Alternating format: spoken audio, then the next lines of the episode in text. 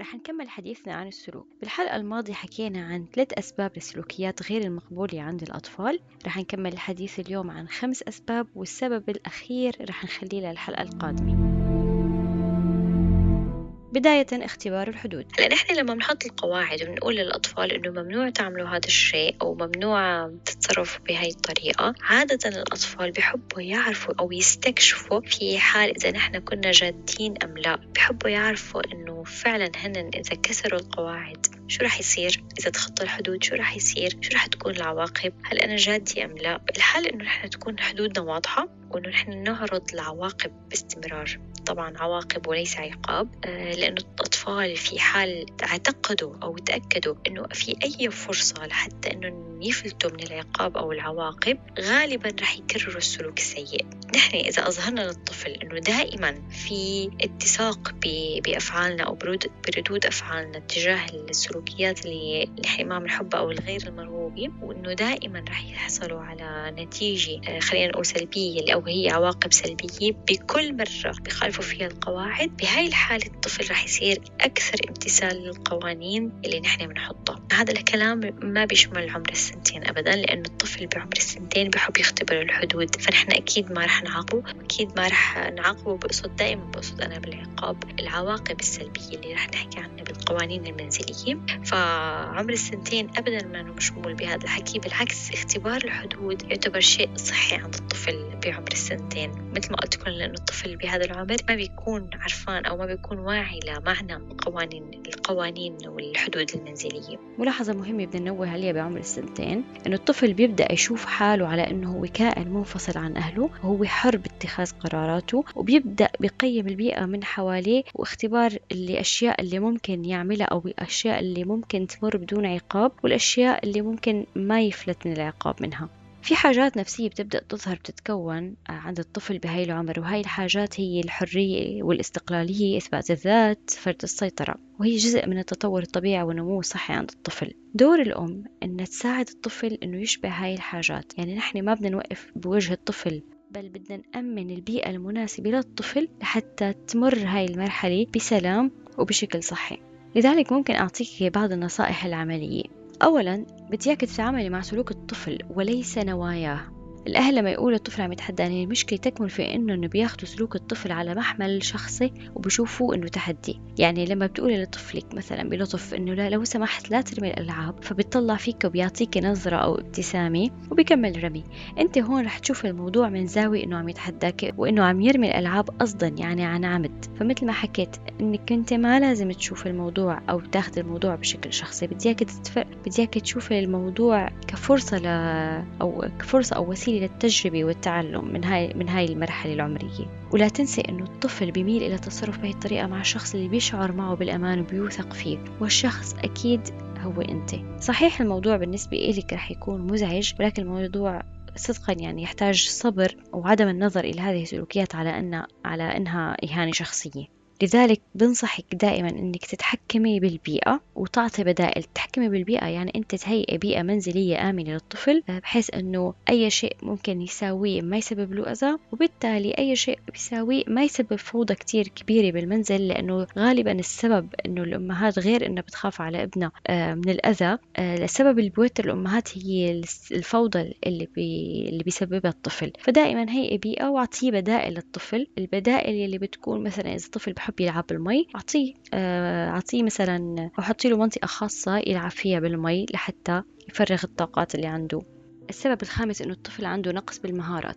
أحيانا تنبع مشاكل السلوك من نقص المهارات. رح أخذ هون مثال أنا دائما بيجيني سؤال عليه إنه طفل عم يضرب طفل لحتى ياخذ منه لعبة أو طفل عم يضرب أخوه لحتى ياخذ منه اللعبة هذا الطفل عادة ممكن يكون مفتقر إلى المهارات الاجتماعية. طبعا أنا هون ما ما بقصد أبدا الأطفال الصغار بين عمر خلينا نقول سنتين وأربع سنين اللي أساسا ما بيكونوا طوروا ما بيكونوا طوروا مهارات أو مهارات اللعب بالمشاركة. بقصد خلينا نقول طفل من عمر خمس سنين وفوق مرحلة المدرسة. فالطفل الطفل هون لازم يتعلم بعض المبادئ لنقول أو بعض المهارات اللي تخليه يتصرف بطريقة صحيحة بهيك مواقف. خلينا ناخذ مبدأ آه، من مبادئ المونتيسوري اللي بيقول إنه نحن ما بنقدر نلعب بلعبة إذا ما كانت موجودة على الرف. يعني اللعبة اللي ما موجودة على الرف هي غير متاحة. اللعبة الموجودة بإيد حدا تاني هي لعبة غير متاحة. لحتى نقدر نلعب فيها بدنا نستنى الطفل المقابل إنه يرجعها لمكانها لحتى تصير متاحة ونحن ناخذها ونلعب فيها. طبعا هذا الشيء ما بيجي فورا بيجي بالتكرار وبالتدريب.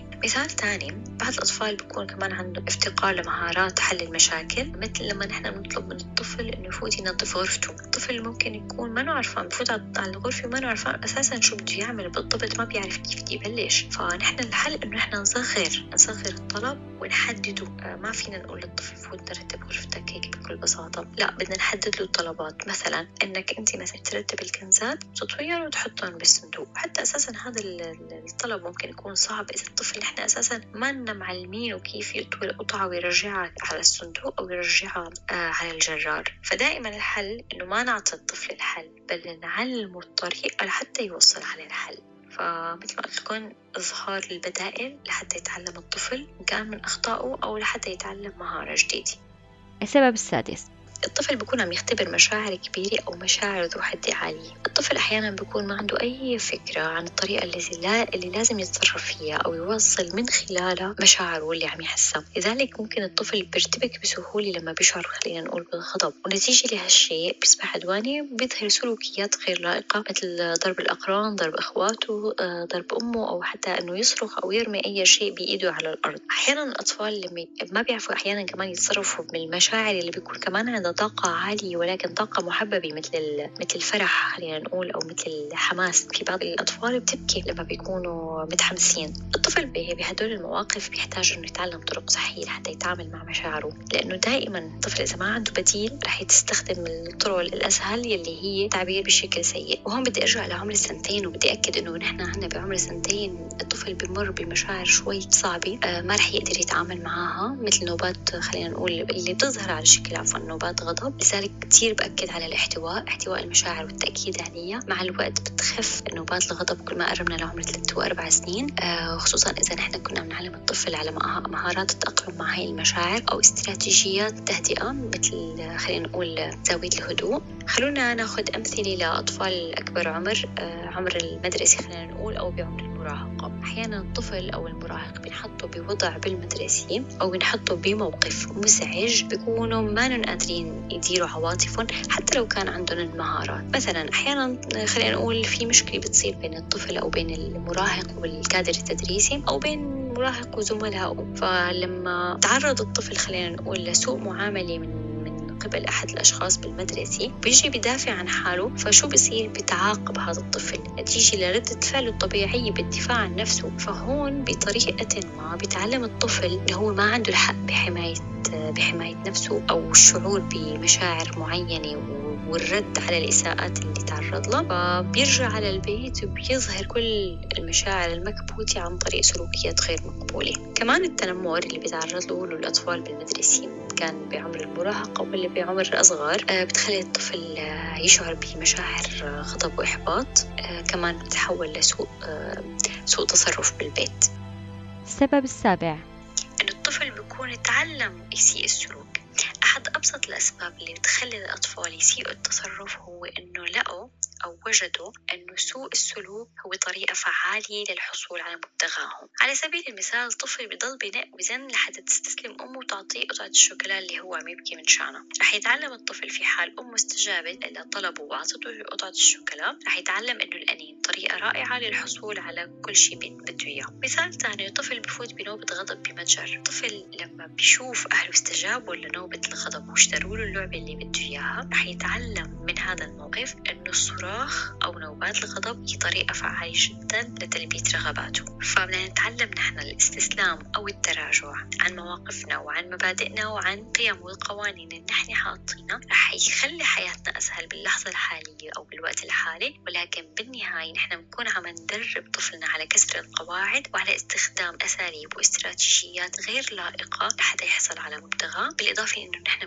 بنكون عم ندرب طفلنا على المدى البعيد على الحصول على مبتغاه بطرق غير لائقة اجتماعيا بالإضافة إنه نحن بنكون عم ننشئ طفل يفتقر إلى المهارات آه، المهارات اللي بيحتاجها بالمستقبل بوظيفته بعلاقاته الاجتماعية وحتى بعلاقاته العاطفية. السبب السابع بعض الأطفال بيعانوا من مشكلات صحية عقلية بتساهم بحدوث مشكلات سلوكية مثلا المصابين باضطراب فرط الحركة ونقص الانتباه بيكافحوا لحتى يتبعوا التعليمات وبيتصرفوا باندفاعية يلي نحن ممكن نفسرها بسوء السلوك. كمان الطفل المكتئب يلي بيكون ما عنده أو بيفتقر إلى الحافز لحتى مثلا يكمل الأعمال المنزلية أو يحل واجباته المدرسية آه بالتالي بفوت بسلوكي بعفوا بمشاكل مع مع الأهل تترجم إلى آه سوء سلوك. إذا أنت كنت عم تشك تحكي بأنه طفلك عم يعاني من مشكلة أساسية بالصحة العقلية أو باضطراب بالنمو ضروري إنك تحكي مع مع طبيب الأطفال أو مع الأخصائي أو المعالج النفسي. ما بكفي أخصائي نفسي بدك تحكي مع معالج نفسي لحتى تقيمه الصحة العقلية وتشوفوا إذا في أي مشكلات وتبدأوا بخطة علاجية لمعالجة الطفل. آخر سبب هو الحاجات غير ملبات يلي راح أحكي عنها بالحلقة القادمة.